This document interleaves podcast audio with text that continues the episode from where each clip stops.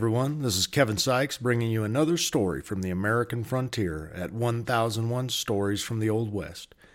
Here you'll find stories about law keepers and law breakers, Indian fighters, prospectors, newspapermen, and others, written often by the men who lived during those times and others who wrote about it later. It was a wild time in what Congressman Davy Crockett called this britches bustin' country, and an important time in American history. We hope you enjoy tonight's story. Well, tonight we got a great story from John C. Fremont and his first expedition out west. And what we'll have in this is buffalo hunting, mountain climbing, and what has got to be the first inflatable raft descent of a western river. It was a wild ride, one that could only be done in the great American West. So buckle right up and let's hear about John C. Fremont's first expedition in the West. Trails of the Pathfinders by George Bird Grinnell, published in 1911. Chapter 16 Fremont. The inequality with which fame distributes her favors has always been a fertile subject for moralist and philosopher. One man may do great things, and yet through innate modesty or ill fortune of some sort, may make no impression on the popular imagination, so that his deeds are soon forgotten. Another, by a series of fortunately narrated adventures of relatively much less difficulty and danger, may acquire the name of having accomplished great things. Zebulon M. Pike, the explorer, was a man of the first kind. John C. Fremont, commonly spoken of as the Pathfinder, and by many people believed to have been the discoverer of the Rocky Mountains, belonged to the second class. The work that Fremont did was good work, but it was not great. He was an army officer, sent out to survey routes across the continent, and he did his duty, and did it well. But he did not discover the Rocky Mountains, nor did he discover gold in California, as often supposed. He passed over routes already well known to the men of the plains and the mountains, and discovered little that was new, except the approximate location of many points. Nevertheless, in his two expeditions, which covered the years 1842 through 1844, he traversed 10,000 miles of wilderness between the Missouri River and the shores of the Pacific, and he connected the surveys of the state of Missouri with those made by the Wilkes expedition at the mouth of the Columbia. This involved much labor and hardship, and was of high value at the time, but it is not to be compared with the work done by Lewis and Clark or Zebulon Pike. And the fact that Fremont gained great fame while his predecessors seemed until recently to almost be forgotten seems unjust. Fremont's first expedition went only as far as the Rocky Mountains, terminating at the South Pass and Fremont's Peak. The second which reached those mountains by another route, crossed them at South Pass, and proceeded west to the Oregon River, the Columbia, and Northern California. The story of these two journeys is embodied in a report addressed to the Chief of the Corps of Topographical Engineers and published in Washington in 1845. Although a formal report made by an Army officer and written in the ordinary style of an itinerary of the daily march, yet Fremont's account of his travels is told with much vividness and quite apart from the interest which attaches to it as a description of the still unexplored West, it attracts by its graphic style. The accounts of the hunting, encounters with Indians, and mountain climbing are spirited, and the descriptions of wild scenery show real feeling. Fremont's party consisted of Charles Preuss, his assistant in topography, L. Maxwell, a hunter, with Kit Carson as guide. L. Maxwell and Kit Carson had long before both been employed at Bent's old fort, Fort William. They had married sisters, daughters of Mr. Beaubien of Taos, New Mexico, who, a few years later, was killed in the Pueblo uprising at Taos. He had over 20 Frenchmen, Creoles, and Canadian voyageurs, old prairie men, who had been servants of the fur companies. Among these men are such names as Lambert, L'Esperance, Lefebvre, La Jeunesse, Cadotte, Clement, Simons. The children and grandchildren of some, perhaps many of these men, are still living at various points in the West and still bear the names of their ancestors. Joseph Clement, for example, probably a son of Old Man Clement, lives today on the Standing Rock Indian Reservation in South Dakota. Nicholas and Antoine Jeunesse, a few years ago, was still alive, one at Pine Ridge and the other at Whetstone Agency in South Dakota. Antoine Jeunesse died at Pine Ridge in 1897, and his brother Nicholas about 1905. The expedition started on Friday, June 10th, from Cyprien Chouteau's trading post near the mouth of the Kansas River in today's Kansas City, and marched up that stream. Their baggage instruments and provisions were carried in mule carts, of which they had eight, and the men, except the drivers of those carts, were mounted, and some of them drove loose horses. A few oxen were taken for food. They marched up the Kansas River and from time to time purchased milk, butter, and vegetables from Indian farms, a condition of things which indicates that the Indians at the time were further advanced toward civilization and self support than many of them seem to be at the present day. It was the practice to encamp an hour or two before sunset, when the carts were arranged so as to form a sort of barricade, or at least to mark out the boundaries of a circle about the camp, 80 yards in diameter. The tents were pitched, and the horses were hobbled and turned loose to graze, and but a few minutes elapsed before the cooks of the messes, of which there were four, were busily engaged in preparing the evening meal. When we had reached a part of the country where such a precaution became necessary, the carts being regularly arranged for defending the camp, guard was mounted at eight o'clock, consisting of three men who were relieved every two hours, the morning watch being horse guard for the day. At daybreak, the camp was roused and the animals turned loose to graze, and breakfast generally over between six and seven o'clock, when we resumed our march, making regularly a halt at noon for one or two hours.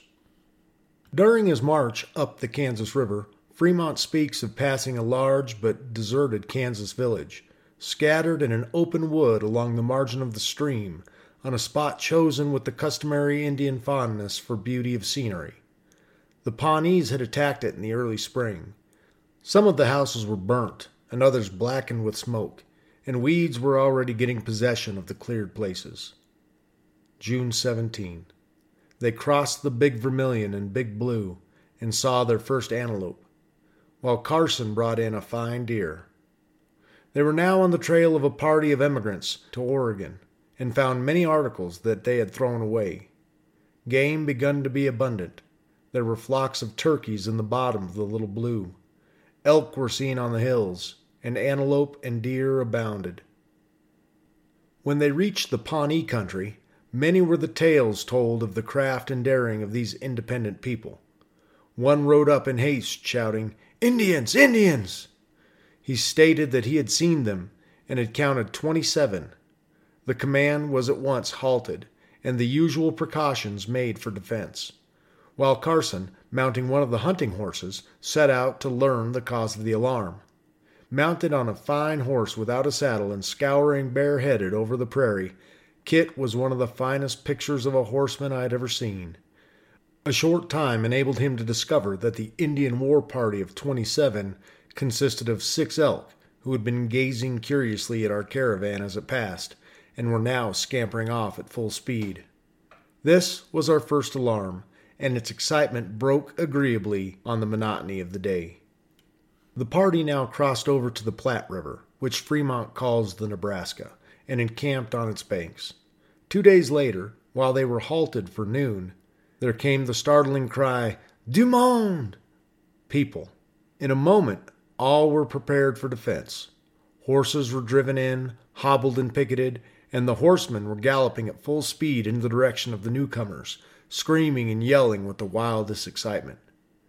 The travelers proved to be a small party under the charge of a man named John Lee, which had left Fort Laramie two months before, endeavoring to transport the furs of the American Fur Company down the Platte by boat.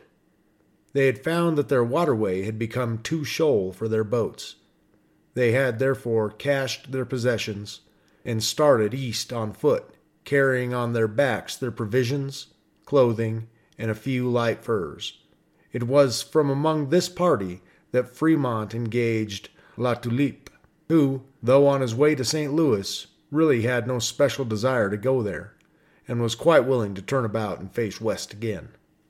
The same day, three Cheyennes were met, returning from an unsuccessful horse stealing expedition against the Pawnee village.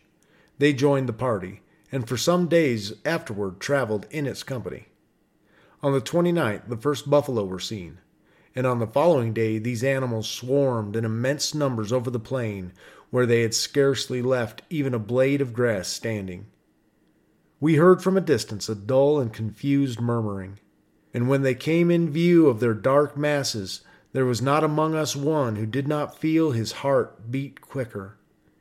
It was the early part of the day when the herds are feeding, and everywhere they were in motion.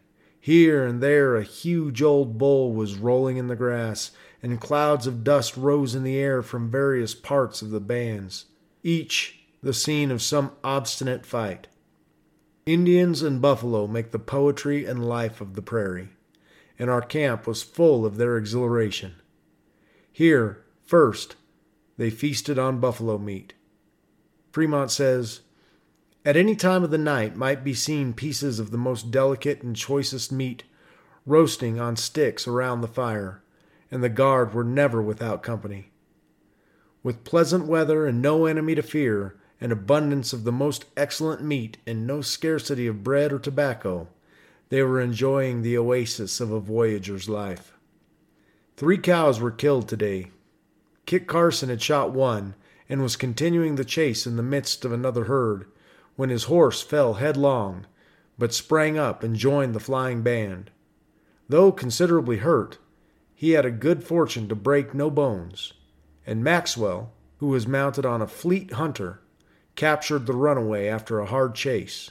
He was on the point of shooting him to avoid the loss of his bridle, a handsomely mounted Spanish one, when he found that this horse was able to come up with him. The next day, July 1st, Fremont himself made a chase for buffalo. He says, As we were riding quietly along the bank, a grand herd of buffalo, some seven or eight hundred in number, came crowding up from the river where they had been to drink, and commenced crossing the plain slowly, eating as they went. The wind was favorable, the coolness of the morning invited the exercise. The ground was apparently good, and the distance across the prairie, two or three miles, gave us a fine opportunity to charge them before they can get among the river hills. It was too fine a prospect for the chase to be lost, and halting for a few moments, the hunters were brought up, saddled, and Kit Carson, Maxwell, and I started together. They were now somewhat less than a half a mile distant, and we rode easily along with them until about three hundred yards, when a sudden agitation, a wavering in the band, and a galloping to and fro of some of which were scattered along the skirts gave us the intimation that we were discovered. We started together at a grand gallop, riding steadily abreast of each other, and here the interest of the chase became so engrossingly intense that we were sensible to nothing else.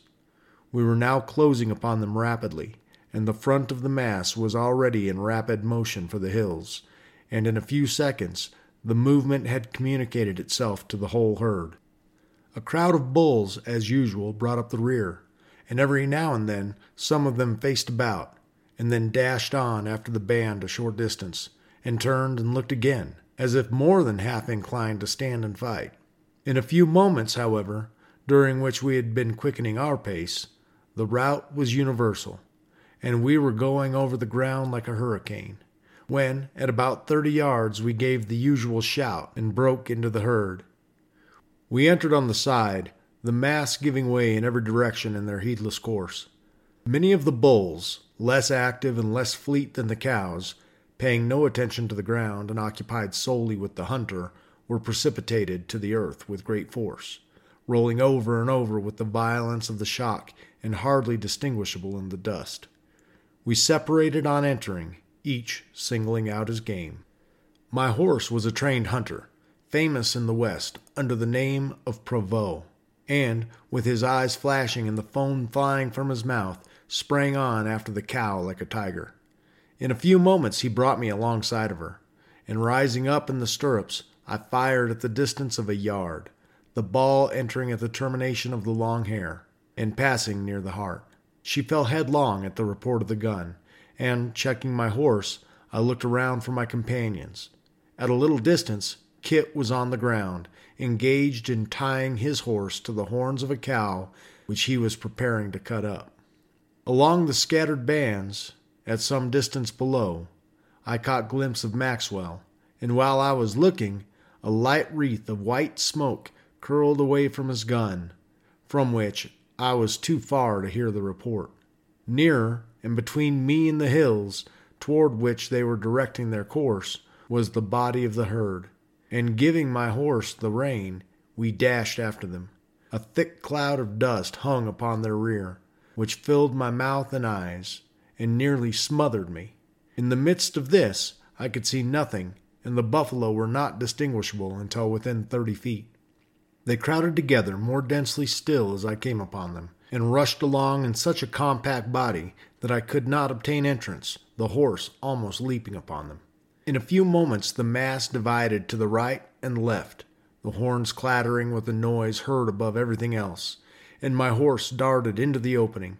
Five or six bulls charged on us as we dashed along the line, but were left far behind, and, singling out a cow, I gave her my fire, but struck too high. She gave a tremendous leap and scoured on swifter than before. I reined up my horse, and the band swept on like a torrent and left the place quiet and clear. Our chase had led us into dangerous ground, a prairie dog village so thickly settled that there were three or four holes in every twenty yards square, occupied the whole bottom for nearly two miles in length. Looking around, I saw only one of our hunters, nearly out of sight, and the long dark line of our caravan crawling along, three or four miles distant. Continuing up the Platte River, Fremont reached the junction of the North and South Platte on the second day of July.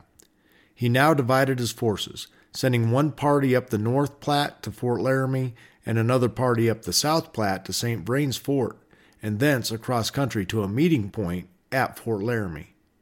This last party he determined to take charge of himself, taking Mr. Preuss and four of his best men. The Cheyennes, whose village was supposed to be on the South Platte, also decided to accompany him. The party for the North Fork was to be in the charge of Clement Lambert. The separation took place on July 5th. We'll return right after these sponsor messages. Support for this podcast and the following message come from Corient. Corient provides wealth management services centered around you. They focus on exceeding your expectations and simplifying your life. Corient has been helping high achievers just like you enjoy their lives more fully, preserve their wealth, and provide for the people, causes, and communities they care about. As one of the largest integrated fee only registered investment advisors in the U.S., Corient has deeply experienced teams in 23 strategic locations. Corient has extensive knowledge spanning the full spectrum of planning, investing, lending, and money management disciplines. Leverage Corient's exclusive network of experts to craft custom solutions designed to help you reach your financial goals, no matter how complex they may be. Real wealth requires real solutions. For more information, connect with a wealth advisor today at corient.com. That's C O R I E N T.com. Corient.com. And now, back to our story. The party following up the South Platte took one lead horse and a pack mule and traveled very light. The cook had been ordered to prepare provisions for this outfit, and they started. When they stopped for noon, however, they discovered that the provisions they supposed they were carrying had been left behind, and they had nothing to eat except the meat of a poor bull that they had killed during the day. As the trip promised to be a hard one, Fremont sent two of his men, Preuss and Beignet, across the country to rejoin those who were traveling up the North Branch. Buffalo were abundant, and an incident of the march was a bullfight on a large scale which the travelers intercepted. In the course of the afternoon, dust rising among the hills at a particular place attracted our attention. In riding up, we found a band of eighteen or twenty buffalo bulls engaged in a desperate fight. Though butting and goring were bestowed liberally and without distinction, yet their efforts were evidently directed against one, a huge, gaunt old bull, very lean, while his adversaries were all fat and in good order. He appeared very weak and had already received some wounds, and while we were looking on, was several times knocked down and badly hurt, and a very few moments would have put an end to him. Of course, we took the side of the weaker party and attacked the herd, but they were so blind with rage that they fought on, utterly regardless of our presence, although on foot and on horseback we were firing in open view within twenty yards of them. But this did not last long. In a very few seconds, we created a commotion among them, one or two of which were knocked over by the balls, jumped up and ran off into the hills, and they began to retreat slowly along a broad ravine to the river, fighting furiously as they went. By the time they had reached the bottom, we had pretty well dispersed them, and the old bull hobbled off and lay down somewhere. One of his enemies remained on the ground where we had first fired upon them, and we stopped there a short time to cut from him some meat for our supper. At length they reached the post, and were cordially received by Mr. St. Vrain. Fort St. Vrain was on the South Platte River, between what is today Brighton and Greeley, Colorado. No provisions could be had here except a little coffee, but the way from here to Fort Laramie was through a country supposed to abound in buffalo, so that there was no danger of starvation. Here Fremont obtained a couple of horses and three mules, and also hired a Spaniard for his trip, and took with him two others who were going to obtain service on the Laramie River. Crossing various streams, they passed through a pleasant buffalo country and crossed Lodgepole Creek and Horse Creek, coming to Goshen's Hole. The party struck the North Platte 13 miles below Fort Laramie, and continuing up the stream, they first came in view of Fort Platte a post belonging to Messrs. Sybille and Adams, and from there kept on up to Fort John or Fort Laramie. Mr. Preuss and his party had already reached there, but had been much alarmed by the accounts of Indian hostilities received from James Bridger and a large party of traders and trappers that he was guiding eastward. Chapter 27 Fremont, Part 2 at Fort Laramie, Fremont had heard about the hostilities of the Sioux and the Cheyennes, who, the year before, had had a severe fight with a party of 60 men under the command of Mr. Frapp of St. Louis. The Indians had lost eight or ten men, and the whites half as many, including their leader. This left the Indians in a bad frame of mind, and many of the young men had gone off on a war path, threatening to kill immigrants, and in fact any whites passing through their country. One or two parties had already been saved through the efforts of Fitzpatrick of the Broken Hand, but the Indians were clearly in a bad temper. A large village of Sioux were camped there, and Fremont had many savage visitors who were very much interested in him and his curious actions. His astronomical observations and instruments especially excited their awe and admiration but the chiefs were careful to keep the younger men and the women and the children from annoying the astronomer. Here the services of Joseph Bissonnet as interpreter were secured, and the party prepared to start. Before this was done, however, a delegation of chiefs warned Fremont not to go farther. He, however, explained to them that he must obey his orders, and was finally allowed to go at his own risk.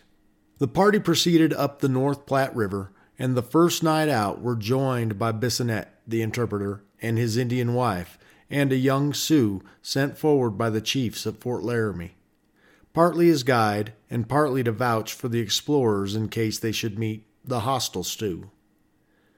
Fremont imagined from Bissonnet's long residence in the country that he was a guide, and followed his advice as to the route to be pursued. He afterward learned that Bissonnet had seldom been out of sight of the fort, and his suggestions obliged the party to travel over a very rough road. They met a party of Indians who gave a very discouraging account of the country ahead, saying that buffalo were scarce and that there was no grass to support the horses, partly because of the excessive drought and partly on account of the grasshoppers, which were unusually numerous. The next day they killed five or six cows and made dried meat of them. Buffalo continued plenty, and they pushed forward, meeting Indians who again gave them bad accounts of the country ahead, so that Bissonnet strongly advised Fremont to turn about. This he declined to do, but told his men what he had heard and left it to each man to say whether he would go on or turn back. Fremont had absolute confidence in a number of the best men and felt sure that they would stay with him, and to his great satisfaction, all agreed to go forward. Here, however, the interpreter and his Indian left him, and with them Fremont sent back one of his men, who, from the effect of an old wound, was unable to travel on foot, and his horse seemed on the point of giving out. The carts were taken to pieces and cached in some willow brush, while everything that could be spared was buried in the ground. Pack saddles were arranged, and from here the animals were to carry their loads, not to haul them. Carson was appointed guide, for the region they were now entering had long been his residence. Instead of following the emigrant trail, which left the Platte and crossed over to the Sweetwater, Fremont determined to keep on up the Platte until he reached the Sweetwater, thinking that in this way he would find better feed for his animals. The decision proved a wise one. The day after leaving their cache, they found abundant grass as well as some buffalo. And although when they passed the ford where the Indian village had crossed the river, they found there skeletons of horses lying all about, they had no trouble in finding grass for their animals. On August the 1st, they camped near Independence Rock, an isolated granite rock about 650 yards long and 40 in height.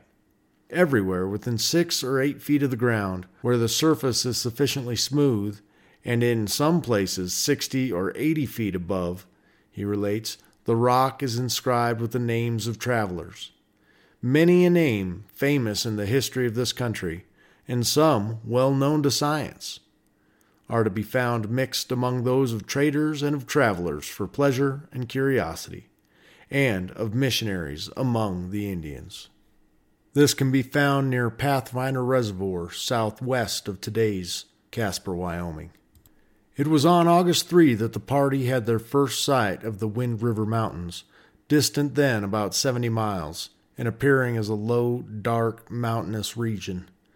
Soon after this, they came to the canyon where the Sweetwater comes out of the mountains, and they followed the river up for some distance, but finally left it and turned up a ravine leading to the high prairie above. For some time they had found fuel very scarce and had been obliged to burn buffalo chips and sagebrush as they did here. The rain, which from time to time had been falling upon them down in the valley, now showed as snow on the white peaks that they had approached, for they were within a short distance of the South Pass, which was the objective point for the expedition. Soon they reached the highest point of the pass, which Fremont estimates at about 7,000 feet, passed over it, and camped on the Little Sandy, a tributary of the Green River. The explorer felt a natural longing to push northward from this point, wishing to cross the heads of the Yellowstone, which he justly supposed arose among the mountains which lay north of him. But the party here were in no condition to make such a journey. The men were more or less exhausted by the difficulties of past travel. Provisions were almost gone, and game was scarce. He, however, built a stout corral and felled timber on the margin of a lake not far off, where there was abundant food for the animals, and, dividing his party, left some of the men and the weakest animals here, and taking fourteen men with fifteen of the best mules, set out to penetrate farther into the mountains. Travel through the mountains was slow and difficult, but attractive. It was down one steep slope and up another, and then down again.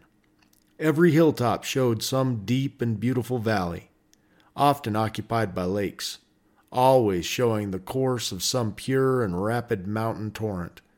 The vegetation was fresh and green, as different as possible from the parched grass and useless wormwood through which they had been traveling for so long.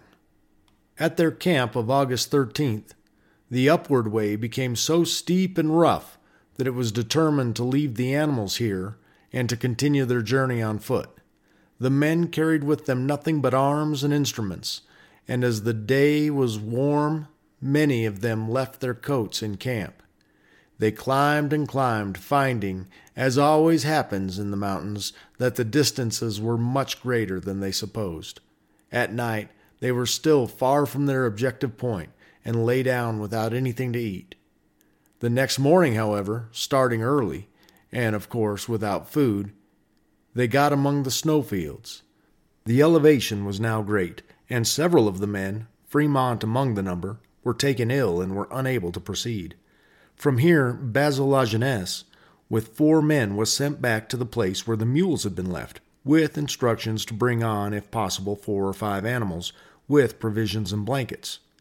Soon after this, Fremont and the remaining men returned to their camp, and that night the men sent back for the animals returned with food and bedding. The next day, encouraged by rest and a couple of hearty meals, they determined once more to essay the peaks. They rode their animals well up onto the mountains, and then, turning them loose, again began to climb. Their previous experience stood them in good stead. They climbed slowly, and at last reached the summit of the mountains, presumably the peak known as Fremont's Peak. From this point, the three Tetons bore north 50 degrees west, and Fremont's elevation he gives as 13,570 feet. He says with reasonable pride, quote, We had climbed the loftiest peak of the Rocky Mountains and looked down upon the snow a thousand feet below, and standing where no human foot had stood before, felt the exultation of first explorers. They returned to the camp where they had left their animals and traveled rapidly eastward through South Pass and down onto the Sweetwater and the Platte. An effort was made to run this river with the India rubber boat, which, for daring and hardihood, really deserved success. However, although they ran some distance and passed a number of threatening places, they did not get through. Quote, we pushed off again, but after making a little distance, the force of the current became too great for the men on shore, and two of them let go of the rope. Lajeunesse, the third man, hung on and was jerked head foremost into the river from a rock about twelve feet high, and down the boat shot like an arrow. How far we went, I do not exactly know, but we succeeded in turning the boat into an eddy below. Cré Dieu, said Basil Lajeunesse, as he arrived immediately after. Lajeunesse was quoted as saying, Good Lord, I believe I have some half a mile. He had owed his life to his skill as a swimmer, and I determined to take him and the two others on board and trust to skill and fortune to reach the other end in safety. We placed ourselves on our knees, and with the short paddles in our hands, the most skilful boatman being in the bow, and again we commenced our rapid descent. We cleared rock after rock and shot past fall after fall, our little boat seeming to play with the cataract. We became flushed with success and familiar with the danger, and yielding to the excitement of the occasion, broke forth together in a Canadian boat song. Singing and rather shouting, we dashed along, and were, I believe, in the midst of the chorus when the boat struck a concealed rock immediately at the foot of a fall, which whirled her over in an instant. Three of my men could not swim, and my first feeling was to assist them and save some of our effects, but a sharp concussion or two convinced me that I had not yet saved myself. A few strokes brought me into an eddy, and I landed on a pile of rocks on the left side. Looking around, I saw that Mr. Preuss had gained the shore on the same side, about twenty yards below, and a little climbing and swimming soon brought him to my side. On the opposite side, against the wall, lay the boat, bottom up, and Lambert was in the act of saving Descoteaux, whom he had grasped by the hair and who could not swim. Don't let go, dear brother, don't let go. Do not fear, I will die before I let you go. Such was the reply of courage and generosity in this danger. For a hundred yards below, the current was covered with floating books and boxes, bales of blankets and scattered articles of clothing, and so strong and boiling was the stream that even our heavy instruments, which were all in cases, kept on the surface, and the sextant, circle, and the long black box of the telescope were in view all at once. For a moment I felt somewhat disheartened. All our books, almost every record of the journey, our journals and registers of astronomical and barometrical observations, had been lost in a moment. but it was no time to indulge in regrets, and I immediately set about endeavoring to save some from the wreck. Making ourselves understood as well as possible by signs, for nothing could be heard over the roar of the waters, we commenced our operations. Of everything on board, the only article that had been saved was my double barreled gun, which Descoteaux had caught and clung to with drowning tenacity. The men continued down the river on the left bank. Mr. Preuss and myself descended on the side we were on, and Lajeunesse, with a paddle in his hand, jumped on the boat alone and continued down the canyon. She was now light and cleared every bad place with much less difficulty. In a short time he was joined by Lambert, and the search was continued for about a mile and a half, which was as far as the boat could proceed in the pass. Here the walls were about 500 feet high, and the fragments of rock from above had choked the river into a hollow pass but one or two feet above the surface. Through this and the cracks of the rock the water found its way. Favored beyond our expectations, all of our registers had been recovered, with the exception of one of my journals. Fortunately, our other journals contained duplicates of most of the important barometrical observations which had been taken in the mountains. In addition to these, we saved the circle, and these, with a few blankets, constituted everything that we had rescued from the waters. Having gathered up the things which they left on the shore, the members of the party, half naked, started on foot for the camp below where the other men had been sent. They reached there that night and found the much needed food and clothing. After passing Fort Laramie, Fremont made another effort to navigate the Platte River, trying to descend it in a bull boat, but this descent, instead of being a trip by water, resolved itself into dragging the vessel over the sands and finally abandoning it. On the 22nd of September, Fremont reached the village of the Grand Pawnees, about 30 miles above the mouth of the Loup Fork on the Platte River. And on October the 1st, he found himself in the settlements on the Missouri River, from here, the river was descended in a boat, and St. Louis was reached on October the 17th. What a wild ride! We traversed some of that country when we were coming back from our Yellowstone trip, and it is the West, I'm telling you. Well, come on back next week and we'll have another story for you. And in the meantime, check out 1001 Heroes, Legends, Histories, and Mysteries, their latest episode about the baddest outlaw of them all, Harvey Kid Curry Logan, which goes deep into Logan's violent career with the Wild Bunch and includes personal narratives from witnesses, sheriffs, and the men hired to hunt him down, including Charlie Siringo. We've had a couple Charlie Siringo episodes in the past. So, again, check out 1001 Heroes, Legends, Histories, and Mysteries, which is really the flagship of the 1001 Stories podcast family. Again, thank you, John Hagedorn, and thanks for listening, and we'll see you next week. Thanks for joining us at 1001 Stories from the Old West. If you enjoyed this episode, please do send us a review. This is your host, Kevin Sikes, speaking on behalf of the 1001 Stories Network. Take care, and we'll be back soon with a brand new story.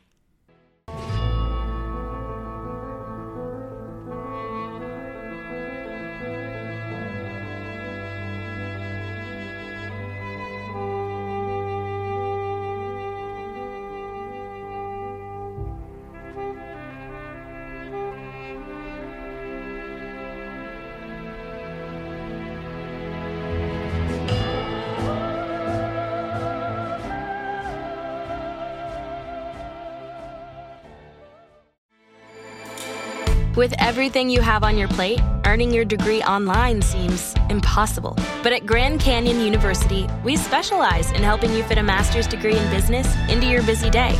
Your graduation team, led by your own GCU counselor, provides you with the personal support you need to succeed. Achieve your goals with a plan and team behind you. Find your purpose at Grand Canyon University. Visit gcu.edu.